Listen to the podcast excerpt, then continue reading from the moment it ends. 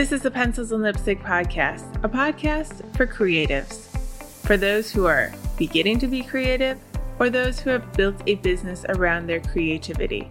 Here, we allow creatives to tell their story about how they got to where they are today, and we give some tips on how to make your creative business better than it was yesterday. Before we get into the interview, I want to announce, if you don't know already, that Coffee Stains is now available for pre order. On episode 99, I read the very first chapter of Coffee Stains. So if you would like to know a little bit more about the novel, head on over to episode 99 and you can listen to the full first chapter there. The pre order is on Amazon, Kobo, and Barnes and Noble.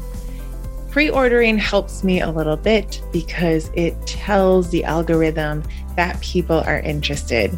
If you're interested in coming of age stories, stories about strong female characters who have to make really difficult decisions, I think that Coffee Stains might be for you please share it with whoever you think might be interested. I'm very excited about this novel coming out. It's my third novel. It took a lot of work. The idea of the novel came to me 14 years ago. So it has been bubbling under the surface and has been edited and rewritten several times. And I'm really proud of the novel, and I think that you guys are really going to like it. So, links are in the show notes as well. Come celebrate with me by pre ordering it or sending it to somebody who you know will enjoy it. Now, onto the show. Hey everyone, welcome to the 101st episode of the Pencils and Lipstick podcast. It's October 4th, 2021. We are in the last quarter of this year. It is amazing. And I feel like we're in a better place than we were last year. I hope. I feel great. I have a wonderful guest for you today. Her name is Sula, and we have followed each other in the gram for a long time. And I just find her really inspiring. And she's a great writer. So I wanted to have her on, and we're going to talk about her writing life, her books, her author services, and what she's going to do next. And she's got some pretty cool things going on. So I'm excited to bring her to you, introduce her to you if you don't know her. All the links will be in the show notes as usual. You can find her books and her website, and you can find her on Instagram. Today, I am back from a little bit of a long weekend with a friend of mine. We went out to Kentucky. Beautiful, beautiful state. I am slowly getting to know some states that I haven't known. Flew into Cincinnati, never been there before either. Pretty cool town if you guys don't know me, like I travel a lot, but on this at the same time, like I don't really know a lot of American cities. For some reason, they don't really call to me. I mean, we do a lot of things like uh, road tripping. We go out and see mountains. We go to the Grand Canyon. We do things like that, like a family. And I've just never thought about going to Cincinnati. But we decided to go out to Kentucky and have a little girl time, a little writing time, a little rest and relaxation time, which is really necessary. And I know that some people don't feel comfortable traveling. I thought it was perfectly fine. That's just how I am. I didn't get sick. It was great. Uh, had a good time. And I wanted to talk to you guys a little bit about rest because as a writer, and most likely if you are full time writing or you're writing while holding down a part time or full time job, whether that be at home with the kids and running them around full time or another job outside of the house full time, it can feel like all you do is work. And I push back a little bit when people tell me that I overwork because the fact is, I love writing except for the fact that I am a person who needs to exercise. I have to move my body, I have to stretch it. I just, I like exercise as well. I like being strong um, or getting there. Yeah, well, say getting there. I would really probably sit in this chair all day long and write. I think the thing that really keeps me from doing that is my shoulder. And as I continue to get that better, I would I sit here longer. But I want to talk to you guys a little bit about rest because last week, um, leading up to going into this longer weekend, I was feeling really depleted, just really, really depleted. I had to hand in a short story for one of my classes, and the short story that I had spent a lot of time just sort of, you know, banging out on the typewriter. Eh, when I printed it out to edit it, it was just really rubbish. It was really bad. Um, what I had in my head, or what I thought it was in my head, it was not at all.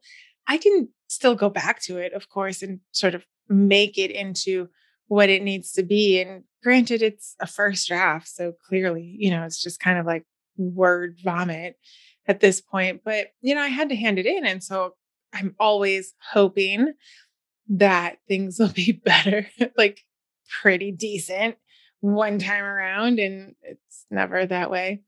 Something Sula and I talk about actually, you know, your your first draft is never good. So I don't know why I always like kind of hope and pray that it'll be different this time. So it was rubbish. It was really bad. It was not what I wanted it to be. I think I wrote down like what I thought was quirky and fun it turns out to be boring and incoherent so you can imagine what that is. Um, I, I think I just needed some rest, honestly. I did come up with kind of this ending for another um, short story that I'm working on for a contest that I've signed up for. And I kind of wonder if it's a bit cliche. I'm not sure. I'm really not sure about it. So I'm excited to get back to it and sit down and write that out after a long weekend away. But rest is necessary. I could sit here forever and and work on my book and yet i will come to a wall and realize i need to get out you know i run this house i have three kids i'm the one that drives them everywhere and make sure everyone gets school done and homework done i i homeschool one of them my husband works really long hours and always has my house is actually a mess because i need to clean it more often but I'm also trying to run a creative writing community and get my own writing done. And so I'm always doing a lot and I love it. I really, really love it. I love sitting down and talking into this microphone, pretending that people are listening to me. I love writing and thinking about the people who will read the book. I just love it. But I came to this place last Tuesday that I just thought, what the heck am I doing?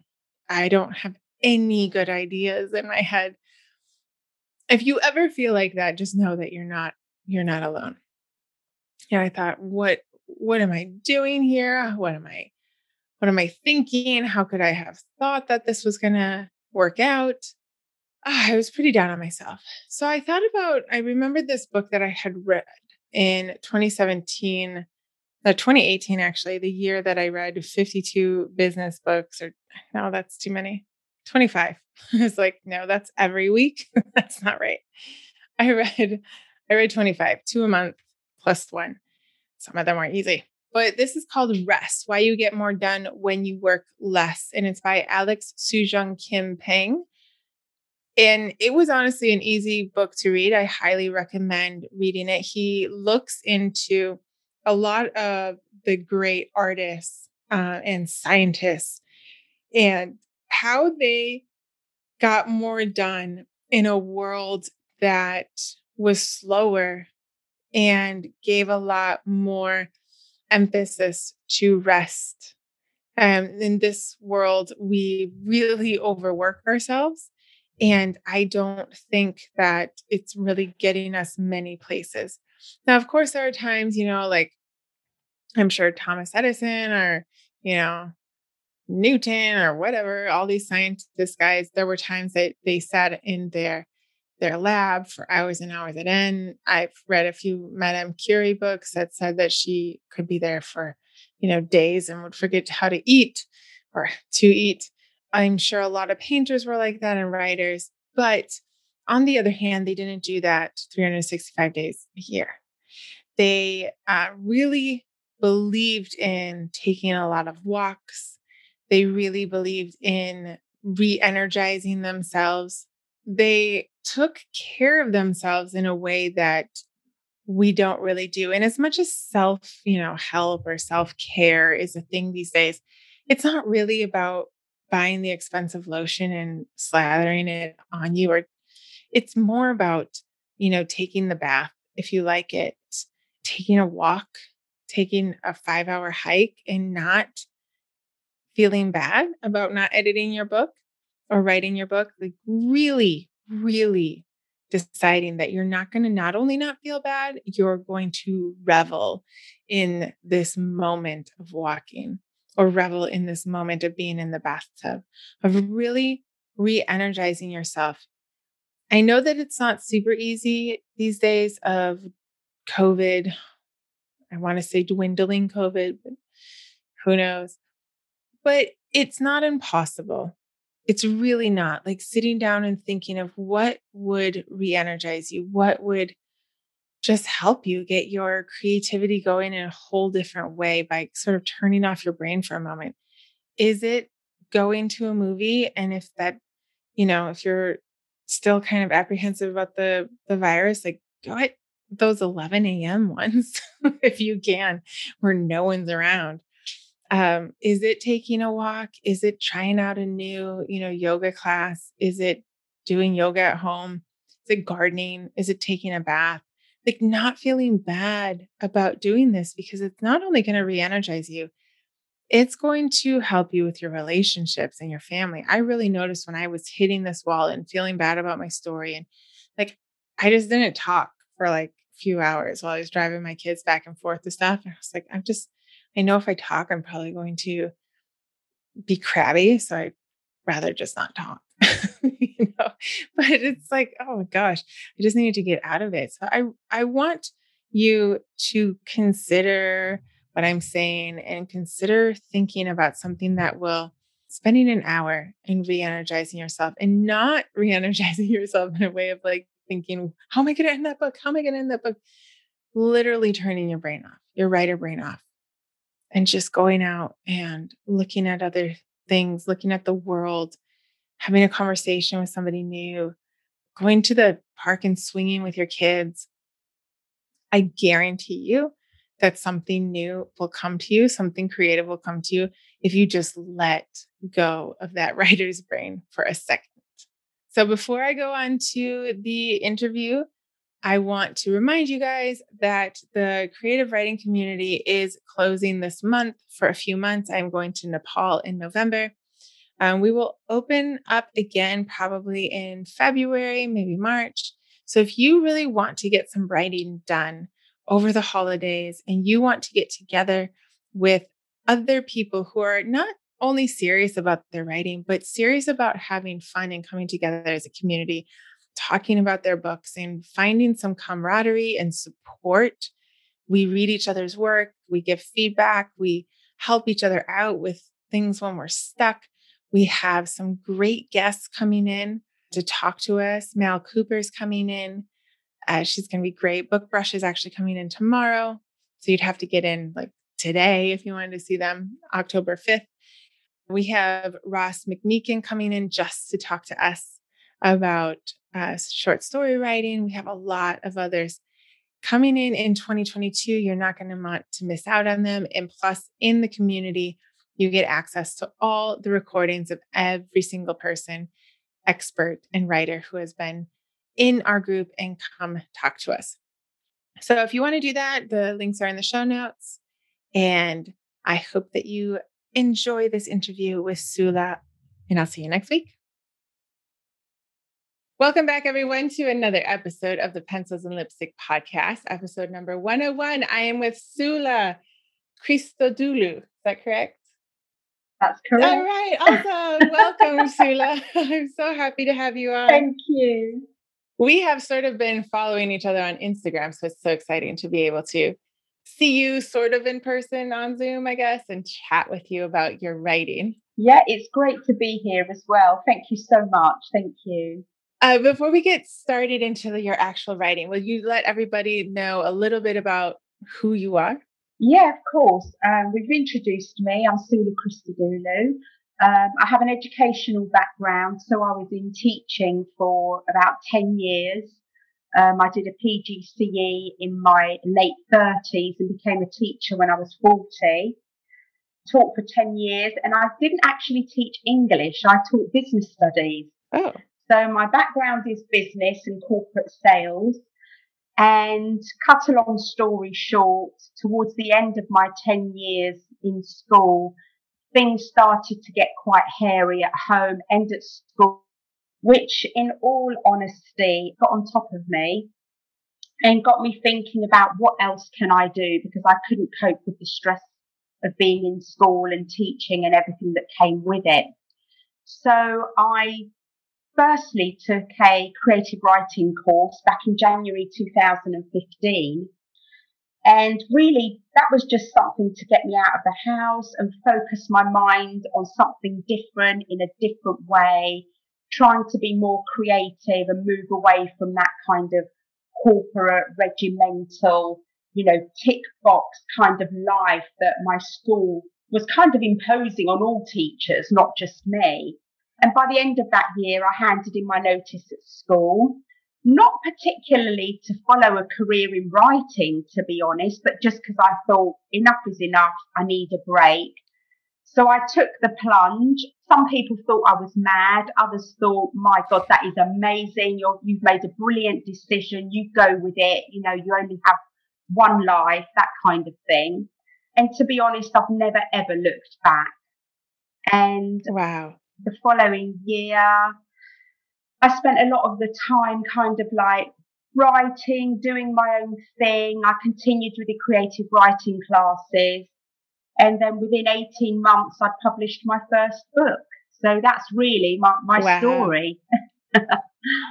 that's amazing. Oh my yeah. gosh. So looking back like further into childhood or anything, was writing ever on your radar as a you know creative writing or did it really just blossom later on in life? I've always liked writing, and as a teenager, I did keep a diary, you know, like we all do, you know, boys in school, and I fell out with this friend, and I've got my new jacket, and all that kind of stuff. Some of it really embarrassing when I read back over it, to be honest. But then it wasn't until sort of I got into obviously university, you know, lots of writing back then. We didn't have computers. Everything had to be handwritten. We had to sit in the library for hours if we needed to do any research. So lots of copying, lots of writing. And I didn't ever really complain about it. I just got on with it. Yeah. So I think reading and writing has always been a big part of me and a big part of my stepping stone when I've wanted to kind of like move from one point in my life to the next, whether it be career, whether it be, you know, hobbies, whether it be a way of coping with what was going on in my life. So yeah, I think writing has always been there somewhere in, in the background though, never, yeah. never in the fore until I started writing novels really. Right. Well, I don't think we're of any generation that we're told you could go be a novelist and like your yeah. parents. I don't know about you, but my parents were like, no, go get a real job. Uh, the world runs on money, you know. So I'm not sure if I think that subconsciously it must have affected us, you know, because yeah, like you said, we just had to get on with life. You have to find a job and you have to work and you have to do these things. But so yeah, the push is always to do something that earns you money so that you can live and be independent. And I suppose writing hasn't really given me that. It's given me freedom in terms of mm-hmm. how I spend my time, how I organize my time. But writing and the books themselves haven't given me the income I need to live sustainably and well from month to month. Right. That comes from other things that I now offer as a spin off, which have developed as a result of me becoming an author. Okay. All right. So the uh, Writing for Life, the company that you have, the author services, that started after you. Yeah, very much so. Teaching. Yeah. Okay. Okay. Yeah. Yeah, it's not unusual for authors to do other things, you know. yeah, I mean, initially I carried on teaching. I was teaching privately at home. I did children's okay. creative writing classes. but you know that that was quite hard to sustain to keep going it was it was a lot of hard work and expensive to advertise those kind of classes locally but then through building a following on instagram and on twitter I realized that there were lots of newbies out there in terms of writing, people that wanted to write but were afraid, were afraid to take the first step and weren't quite sure who to turn to for help. And again, very often didn't have the money to pay hundreds of pounds for a mentoring program or, or, you know, to sign up for, for a university module or, or anything like that. So what I offer is very bespoke. It's very individual. I put different programs together for different people based on their own requirements. It's almost like mm an individual education plan which children have at school, but for orphans. Right. Yes, that sounds amazing. so it meets it meets their own. Yeah, it meets them at, at the point in their journey where they're at, and it takes them hopefully through to the point that they want to get to. So we work together on reaching their goals in relation to their writing. That's amazing. So really your teaching years allowed you to be able to make individual plans for people. I mean, I can't imagine just any writer being able to individualize a teaching plan. You know, that re- must really come from your background in teaching yeah, understanding absolutely. that. Yeah, absolutely, Kat. I think there was a lot that I learned in the field of education, which has really, really helped me and supported me, but also allowed me to very sensitively and collaboratively work with with other people. You know, it's it's a hard thing sharing your writing with someone for the first time, especially if you haven't got any formal background in writing or creative mm. writing, which so many people don't. And that's fine. I'm not saying it, it's a no no. But you know, having somebody who's not going to come down heavily on on the criticism, I think is important because however hard we try, you know, somebody saying something isn't quite right with our writing isn't always easy to take it not personally. Oh, so yes. the way that you feedback and the way that you know what I'm saying, yeah, yeah. Some people find it hard to separate their writing from who they are. So a negative comment hits them right in the chest, and in some cases might prevent people from carrying on. You know, and very often with a little bit more effort and a little bit more tuition and support and learning the craft of writing, something that is initially perhaps not so great can become something absolutely amazing over time. And I think that's the other thing that people don't realize about writing. Your first draft is not going to be amazing. I mean, my first draft is never amazing. yeah. Yes, it's like yeah. a spewing of ideas because there's so there's such a big process to writing. Like you have an idea, you have some characters, you have to really figure out the setting and then the plot and then what's going to happen and then the middle and then the end. And then it's like oh my gosh there's so many things. Yeah, yeah i, I yeah. think that we for some reason we think the books we read are like maybe the second draft and you want to say like no it's probably the 20th yeah at least at least. But you know what? Once you've explained that to people and they understand the process that fear of failure falls away. And that's quite an empowering thing to be able to to people, you know, to be able to shape and mold the way that they think about their own writing and support their journey in such a way that, you know, that not only ends up being a, a success for them, but also is true to what they want for themselves as well. And I think that's important too. It's not about regurgitating what I've written or what someone else has written or the way that someone else writes. It's about being true to the way that each person wants to write and wants their story to be told. It's about honoring their own voice. We hear a lot about voice, don't we, in writing? And that's really what it's all about. And that's what I try to do. And hopefully I'm successful at doing that as well. Yeah, the I mean it sounds pretty awesome to have like a personal teacher who can encourage you in finding your voice instead of, I mean, there's lots of courses out there, but they don't always, they're not individualized and they don't always answer the questions that you might have as a beginning or even not a beginning writer. You might just be thinking, but how do I find my voice? Or why is this wrong? Or why can't I use this form or what, you know, second person or whatever, you know, like yeah. in having you right in front of them, I would think that that's really nice. I mean, going back to like sharing your work, the reason I never signed up for creative writing classes when I was younger is for that exact reason. What if I share my yeah. work and everyone hates it? you know? Yeah, yeah. but actually, if somebody hates it, you've got you've already got a big big jumping a big step to make that will improve what you've done. If you start well, where do you go from that? So, you know, look at, you know, turning it on its head and looking at it from positive point of view.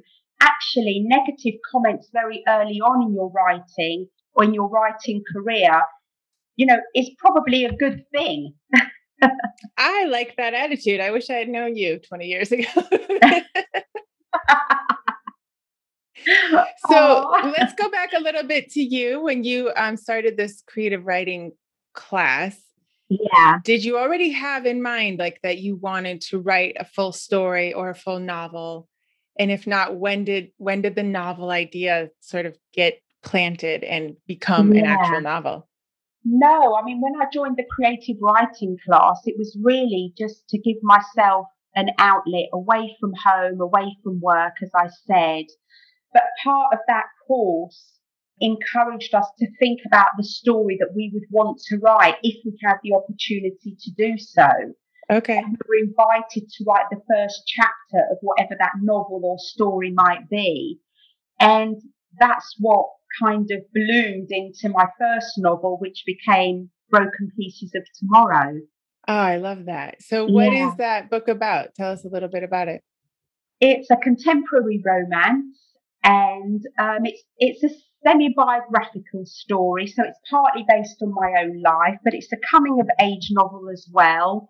An older woman whose marriage breaks down, and she has to navigate a whole new world in order to not only, you know, fix everything that's broken in her life as a result of the marriage breaking down, but in order to to find herself because mm. she's lost herself somehow in being married you know being the wife being the mum being the daughter being the daughter-in-law um, she loses herself so actually in finding her broken pieces of tomorrow she also mends her own self and her own mm. personality comes through again bigger stronger wiser so um, yeah, it's it's a very relatable story to a lot of women and men who who have surprisingly read it and enjoyed it too.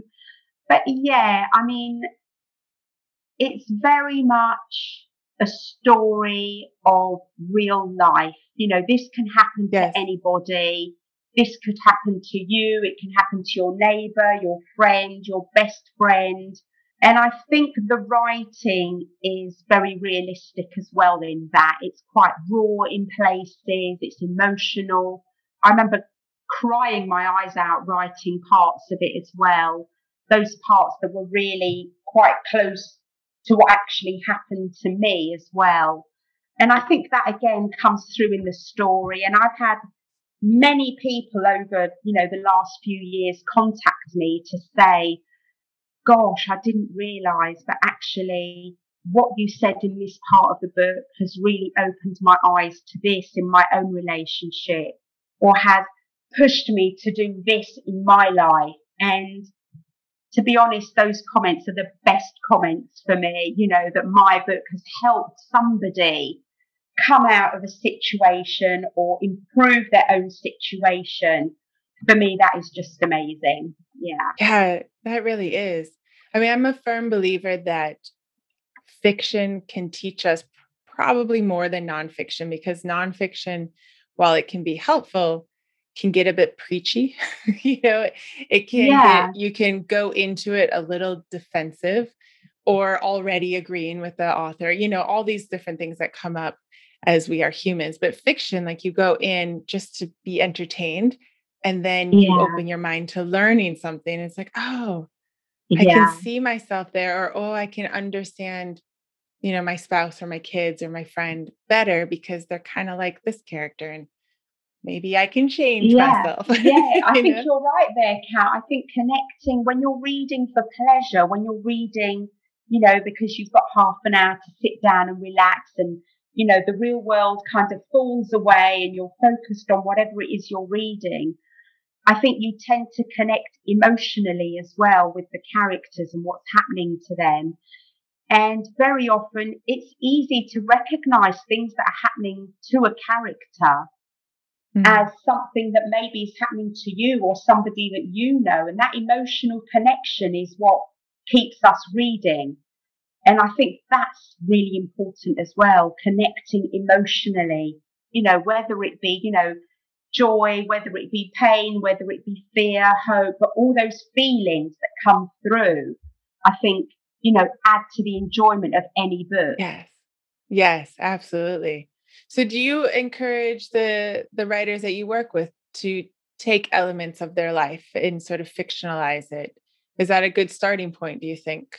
It is a good starting point. I mean, it depends on the story that each person is writing.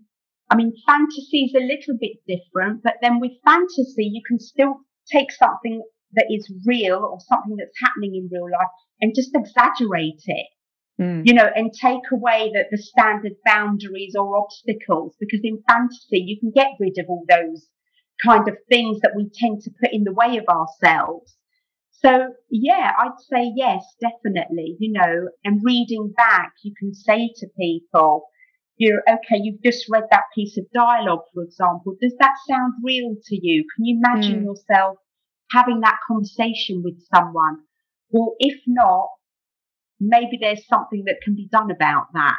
Yeah. Yes, yes, that's that's great advice to read back your dialogue. 'Cause Dialogue is can be difficult to to write, but then it can be difficult to like to not to see that it's not real. You know, like so you can be writing. I don't know about it over um you're in Britain, right? Yes. So I I know here in America we don't we use contractions all the time. Like I can't, I'm, we're, you that's how we speak. But we tend to write Yeah. out the, all the words. you know, we type That's them all right. out. Yeah. Like Yeah. everyone's talking very proper Yeah. and cannot do anything, and I will not. And it's like nobody talks like that. I know, I know, no, and you're so right. And so many people make that mistake. And then, of course, you have those people that go the opposite to the opposite extreme and they add the O and the well and the uh and all that all those kind of like hesitant, you know, sounds and gestures. And then the tags at the end, like don't they and are we and shall we. So actually taking away the beginning and the end and just leaving the raw dialogue in the middle is actually what we want and that's what we aim for. Yes, yes, a very good teaching moment. so as you went through this course and you you came out with this book, what made you keep going and keep writing? Did you just have that bug? Did you have a lot of stories in you to tell? Like at what moment did you say like it's not just one book I have. I have I mean you have poetry, you have short stories, you have yeah. several more books. You know what it was, Kat? I just felt a bit lost once Broken Pieces of Tomorrow was finished with. I felt like, what do I do with my time now? You know, and yes, I had the private tuition, but private tuition isn't all day, every day. You know, it's Mm, two, three hours in the evening, you know, two, three times a week. And then my mum actually got ill with cancer.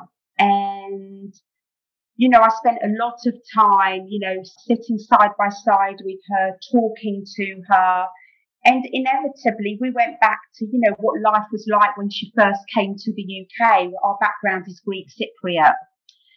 So just listening to her and her stories of what life was like back in the 50s kind of planted the seed for the next novel. And then I was, I just ran away with it. I was just in there doing research and talking to people and my dad and other family members and you know anyone that would talk to me that was Greek Cypriot that knew anything about Cyprus in the 1950s. I was there. I wanted to speak to them. I wanted to know it all. yes. And then The Summer Will Come came about. So that was the second novel. Oh, that's amazing. So is it based off of your mom or is it, it did it come just it just blossomed out of her stories?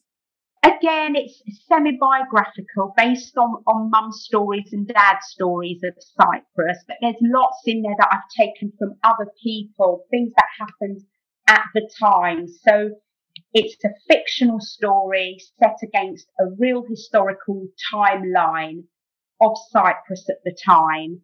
And it just, you know, amazes me the stories that people spoke to me of. It was you know, I keep going back to those emotions and how writing becomes really emotional. And this one for me was even more emotional than the first one. It was an absolute roller coaster.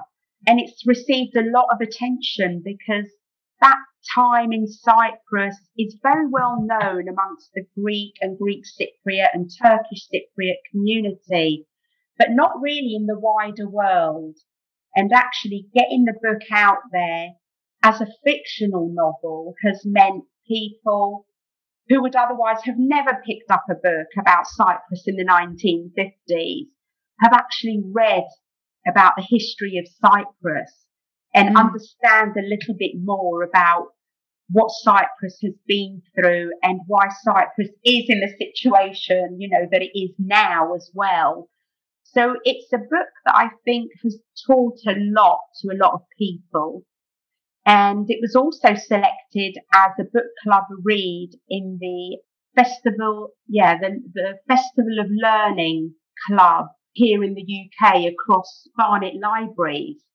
So again, it was, it was highlighted as a book to be read where you can learn something from it, which yeah. I thought was fabulous. And it was a huge honor to be selected.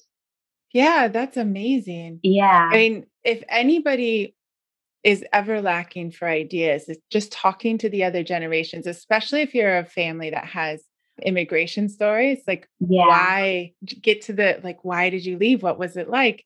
And you never know what will come of it. Cause I find that generation, they never share their stories. You yeah. know, they don't feel like anyone really cares. And so they've just, out of yeah. habit, eventually, they just don't ever share them and they're lost. Yeah. You know, if they leave us, they're lost forever. And a lot of countries in this world have histories we should know about.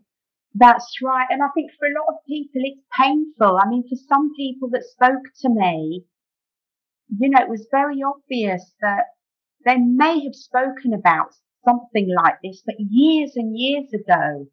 And being able to speak about it openly in confidence as well, mm. that's the thing was almost like a relief for them. You know, it released yeah. something that they've been holding on to for all these years.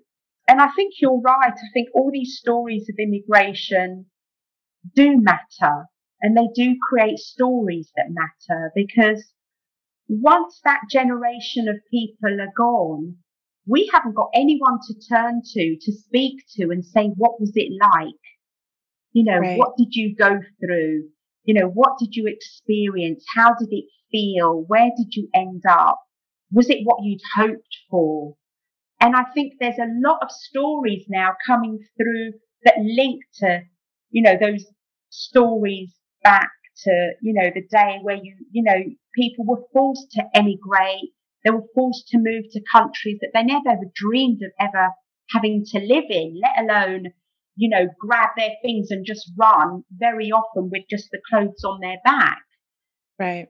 So I think that the story relating to immigrants is, is important worldwide. Wherever in the world they're being told, they really are stories that matter. Yeah. Yeah. And humans are very complicated because just because your your parents are here with their kids in the UK and I assume rationally happy doesn't mean that they didn't go through hell. Yeah. Yeah. Or that they wouldn't have, in a small sense, preferred to have been in their home country. You know, I mean, yeah. my husband is Spanish and we live in the US now. We've I tell people all the time, leaving your country is a big deal. Whether you choose yeah. to, or like you said, you're forced out, or circumstances happen where you need to to flee. It, it's a big deal to yeah. leave. It is a big deal, and you know, so few people, especially like say my kids' generation, you know, they're in their twenties. They don't think about that. You know, it's easy for them to fly from one country to another on holiday they don't think about the people around them and, you know, how they've ended up here or how they've ended up somewhere else, you know, and what they've had to go through to, to be there and to survive as well. Right. You know, and it's, it's not all grim. You know, there's lots of wonderful stories about people that have turned their lives around.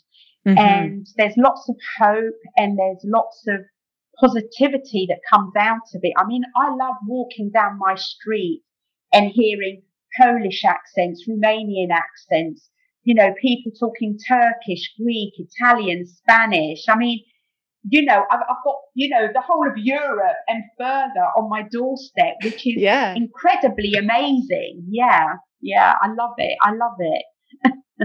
I love that too. I, I'm a traveler at heart. I would change. I would change yeah. every few months if my family would let me. But so I know on your Instagram, your Greek heritage, your Cyprian heritage really influences what you share with us as your followers. And so it sounds like it has influenced one of your books. Does it influence purposely a lot of your writing, or do you, do you find that it just sort of ebbs and flows?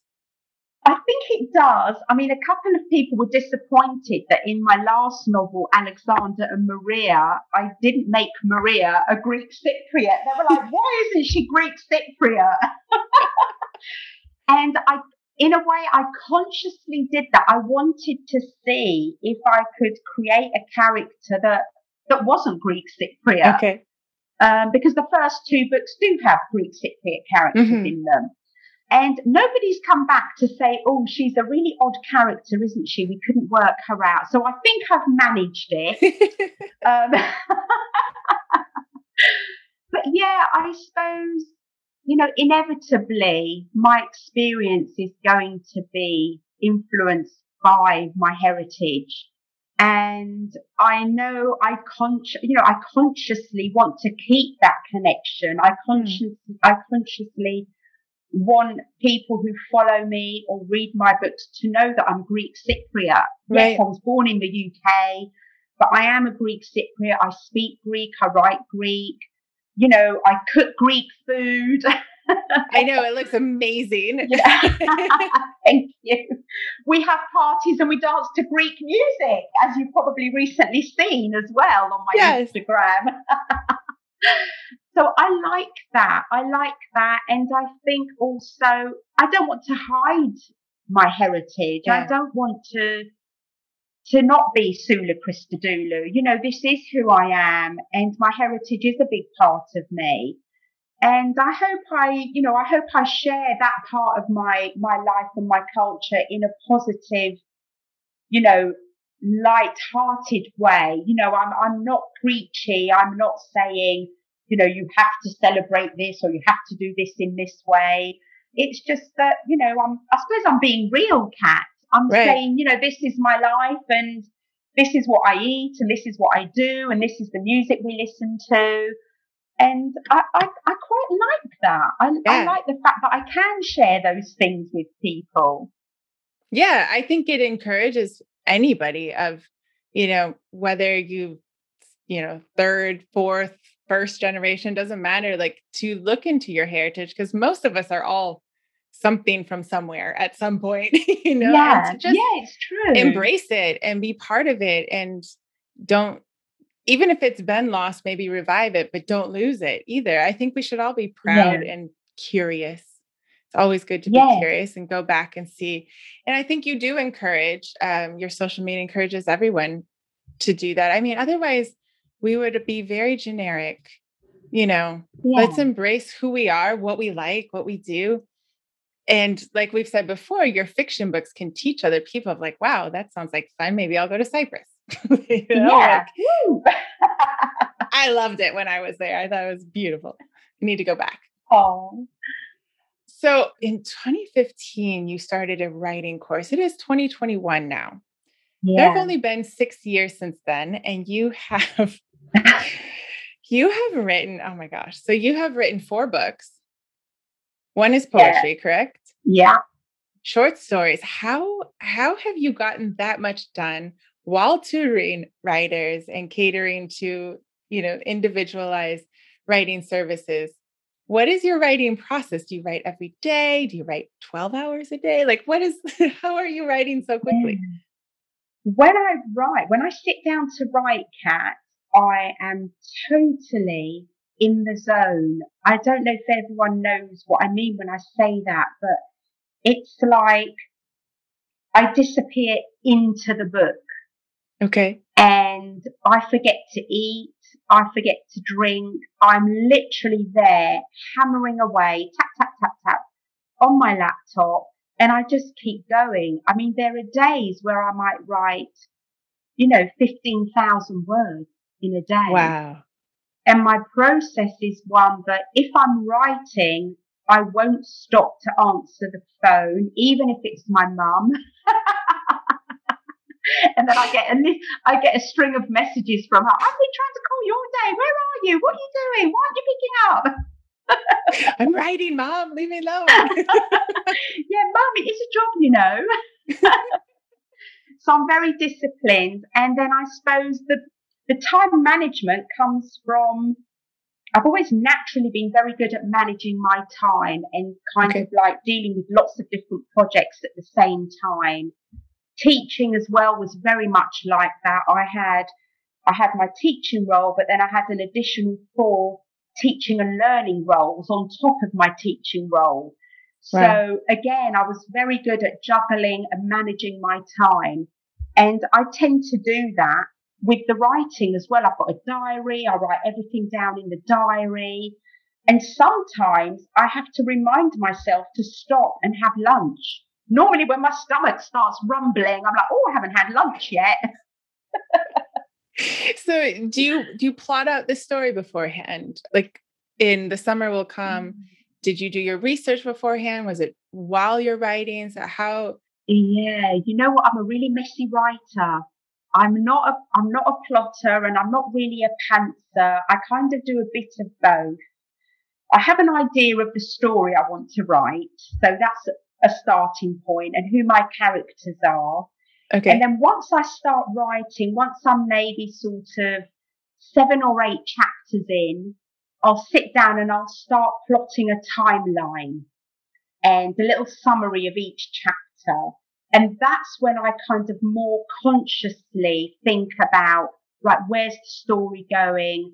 You know, where's the catalyst going to go? Where's the debate going to go? Oh, where's the B story coming in? Where's the, where's the fun and games going to be? You know, so that I've got that flow, the up and down flow, you know, within the work. But having said that, I might get to the end of the story and think, oh my gosh, chapter 27 should come a lot sooner. It should come before chapter 15. And then I have to go back and rewrite everything so that it fits into the new timeline. So as organized as I am and as organized I am, as I am in managing everything, when it comes to managing my writing, I'm not so good at that, if I'm honest. I kind of play around with it and move things around. And I never really have a 100% plan at the beginning of, of any of the stories. I keep saying, I'm not going to do this again like this. I'm going to do it differently with the next novel. And I'm editing my fourth novel now, and I'm in exactly the same position. I say that as well. I was working on it this morning and I've moved all my chapters around and I'm going to have to read it again from the beginning and change, you know, the details so it all fits in, you know, chronologically and in order. And oh, anyway, it's fun and games. And you know what? It's, it's fine. It'll come good in the end. yes. I mean, it, it is a lot of work. I think sometimes the editing portion can feel like more work than writing. I don't know about you, but sometimes I have to write out a lot of background And it seems like Yeah. it's mostly for me because it ends up getting cut because because as Yes. it should, you know. But you know, editing is a lot of work that I, I'm not sure a lot of people understand. But yeah. it's well worth it to get the book to where you want it want it to go. Yeah, you know, I, I love the editing part. This for me is the best part. And I think this is why I'm so passionate about supporting other writers, you know, in actually developing their, their craft and looking at what works, what doesn't work, the flow, the show don't tell, the point of view. Mm. But I'm also very good at reminding them that, you know, everyone says show don't tell, show don't tell, but there are times where show don't tell is okay. It's okay to tell. You know, rules are there to be broken. It's just knowing when and how to do it. And I think that's the other thing that a lot of new writers get hung up about. It's, Mm. oh, but that's a rule. I can't, I can't have the word was. I can't use the word just. I can't use the word really. You can, but not 50,000 times. You know, it's, yes. yeah, yeah. And sometimes you have to write it out because you're just typing away on your first draft. I'm sure, Yeah. you know, if you're writing 15,000 words a day, some of them probably are going to get cut. Or, you know, once you slow down, you'll go back and say, okay, what's a better verb for that? You know, yeah, but not to put pressure on yourself as a new writer that it has to be, you know, 50,000 words a day that are perfect. yeah, yeah, exactly, exactly. so tell us a little bit about Alexander and Maria because that got published during COVID. Um, you brought that out last year, was it? Has it been yeah, a year was, already? yeah, it was last year in December actually. So it was a nice highlight. It was a nice finish to the to a very long year. Yes. stressful for, for so many people. And it was published by a publisher in Canterbury as well. So my first two novels were self-published and this one is represented by the Conrad Press. And the experience has been totally different. I mean, you know, good on the whole, but I miss that control Mm, over things. I kind of like having control over, you know, when it came out and, you know, being able to check how many copies I'm selling and that kind of thing. But having said that, the Conrad Press really supported, you know, the vision I had for the book, you know, that the cover was what I wanted. The one thing that I had to compromise on was the title because I had a Oh. completely different title to start with. And Can you um, share it they with us? persuaded, yeah, of course. It was originally trust is a big word. Oh, I like that. They didn't like that. Yeah, I mean, I liked it. I liked it a lot, and I must admit, I was pretty heartbroken when it was like a big no. There's no way you can use that. Da da da da da. So eventually, we settled on Alexander and Maria, and for a long, long time, it felt like Alexander and Maria wasn't my story. It didn't feel like my book. It had lost its identity somehow. But now that it's out there and it's selling well and the reviews are coming in and I absolutely love the cover as well. I mean, um, Charlotte who designed the cover for me did an amazing job. I absolutely love it. Yes. You know, I, I can see that Alexander Maria is, is a, is a good enough title for it. It's funny though, because a lot of things that we love as writers, like the turn of phrase or the title we come up with or whatever, other people a little bit further along than us will say, cut it. And you think, what? Know, Yeah. like, Yeah, I What? was That's so crazy. I was like, what? that's nuts. Uh, I do like that title. I, I don't know. Maybe you can write a short story or something. So do you, yeah. um, will you go along with the press the next time or will you go back to indie publishing? They do have an option to look at the next book first, but I don't Mm. have to offer it to them if I don't want to. I'm actually thinking of setting up my own publishing company Ah, and actually helping other writers navigate that that part of their journey because what being published through the Conrad Press has given me is the option to be picked up by Waterstones and other individual bookshops, which I haven't easily had with being self-published. Although Right. I have after a long, long time and a huge struggle, managed to get The Summer Will Come into two bookshops in Nicosia in Cyprus, which is an nice. amazing feat. Yeah. That's amazing. Yeah, so I'm really pleased about that. Yeah, yeah. So of course, you know, there are advantages and disadvantages. You know, being self-published for me has meant that my book is only available on the Amazon platform. You know, has it done well? It's done brilliantly well for me. But I need to consider that there are many, many readers who won't buy on Amazon, you know, for their own reasons. And, and in recent times as well, with what's been going on, I, I can kind of understand that as well, why people hesitate to buy on Amazon. So, you know, in a way, I'm kind of shrinking my market by being self-published. And then, of course, being published, although it shouldn't, does kind of give you that reputability that is mm-hmm. still linked with being published by a publisher. You know, people still consider that, oh, wow, you've done really well now, haven't you? You know, they, they don't think about all the books that I've sold before on my own. It's just now I've done well, you know. yeah, it's kind of that that stamp of approval if somebody else approves of your book. Yeah. And I I love the fact that we can indie publish but the truth is, when anyone can publish, anyone can publish, and sometimes people don't yeah. don't edit their books. And there's a, as you said, there's pros and cons. And I'm not yeah. sure that it will ever go away that being picked up by a publisher gives you that extra edge. I mean, yeah. And maybe yeah. rightly so, because there are way more people reading it before it gets published saying, yeah, this is worth publishing. Yes. And, you know, there's always yeah. that balance there. We could probably argue that over and over I know. in circles. I, yeah, you know what though, Kat? There's pros and cons with both. You know, and mm-hmm. And I'm I'm not going to diss indie publishing because I absolutely love being an indie publisher. You know, with the other two books, they they're selling tremendously well. The second book is a book to movie project as well, which is really exciting. Oh my um, word! Yeah, I know. I can't believe it myself and it's also being translated into Greek as well.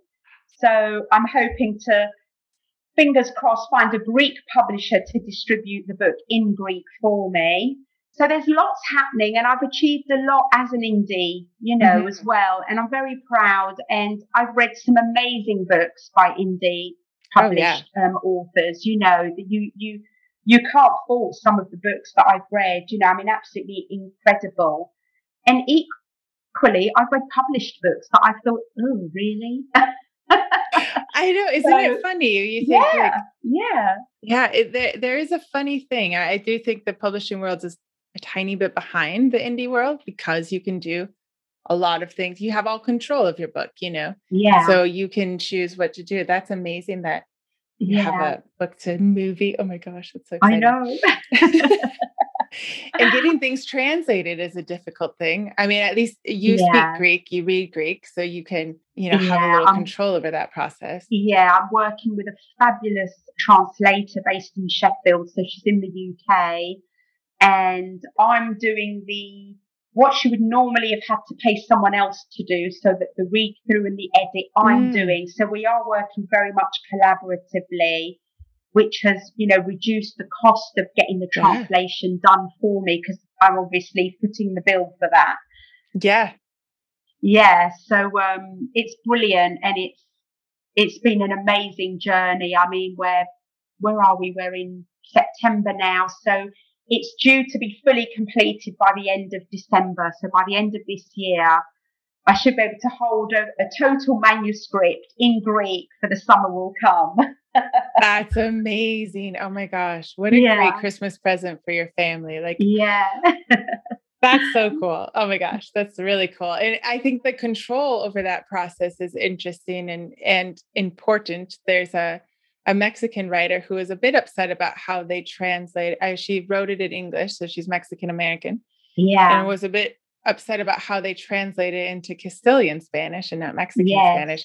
Yeah. But when you sign on that dotted line with the traditional publisher, yeah, you don't have the control. You can complain all no. you want, which will probably only cost you your next book. really, yeah. like it's not yeah. like they will change it. So yeah, there's definitely ups and downs and you know, everything's a journey, both sides of, of the aisle. Definitely. Yeah. Yeah. Oh, well, I've had such a good time chatting with you. I think we could go on for another two hours, but oh, I want everyone to check out your books. Um, Alexander and Maria was what was just published last December. And if anybody reads Greek, uh, you will have uh, the summer will come. That's the Greek, the one set in Cyprus, correct? I want to make sure I'm getting yeah. that correct. All right. So I will have all the links in the show notes. Oh, and if you, you so are much. a writer, definitely check out Soulla because I really think it is important. I talk all the time about how getting feedback is important, finding somebody to mentor you is important. And I think you are a great testament to it's not just for the 20 year olds. Like pursuing yeah. a new creative career is not just something if you've considered it or never considered it. I mean, we have a lot of life to live. We need we to try. You know, we have cat. You're so right. Yeah, I mean, you know, I, have got, I've actually got a quote that I think's already gone out on my Instagram, and it's about, you know, live your whole life. You know, your 40s, your 50s, your 60s, your 70s. Don't get to 50 and then think, oh, you know, that's it, or get to 60 and say that's it. Just keep on going for as long as you can, and for as long as you're here. And I think if, if COVID has taught us anything, it's that, you know, live every day, you know, to, to the best and to the way that you makes you happy and, and is rewarding and live with purpose and love and excitement. And yes. Yeah, absolutely. Yeah. yeah. We have a lot to say at our age. I mean, we know more. yeah, we do. you know, we have stuff to say. We, and it's always interesting to note like how different your books might have been had you written them 20 years before. You know, oh, yeah. not not knowing what you know now. I mean, I think that we need to embrace that. Um, yeah. Um, to not think of like, oh, I should have started because I and I'm talking to myself here because I get caught up in that sometimes of like, oh my gosh, you know, how many years have gone by? Like, oh, yeah, keep going forward. Exactly, exactly. Oh, it's been brilliant talking to you today. Honestly, had, thank you so much. Yes, thank you for coming on. I will have the links in the show notes. And if you want to see the cutest baby ever, you need to go to Soulla's Instagram. Thank you, you so much, Kat. Thank you. Enjoy the rest of your week. Thank you. You too.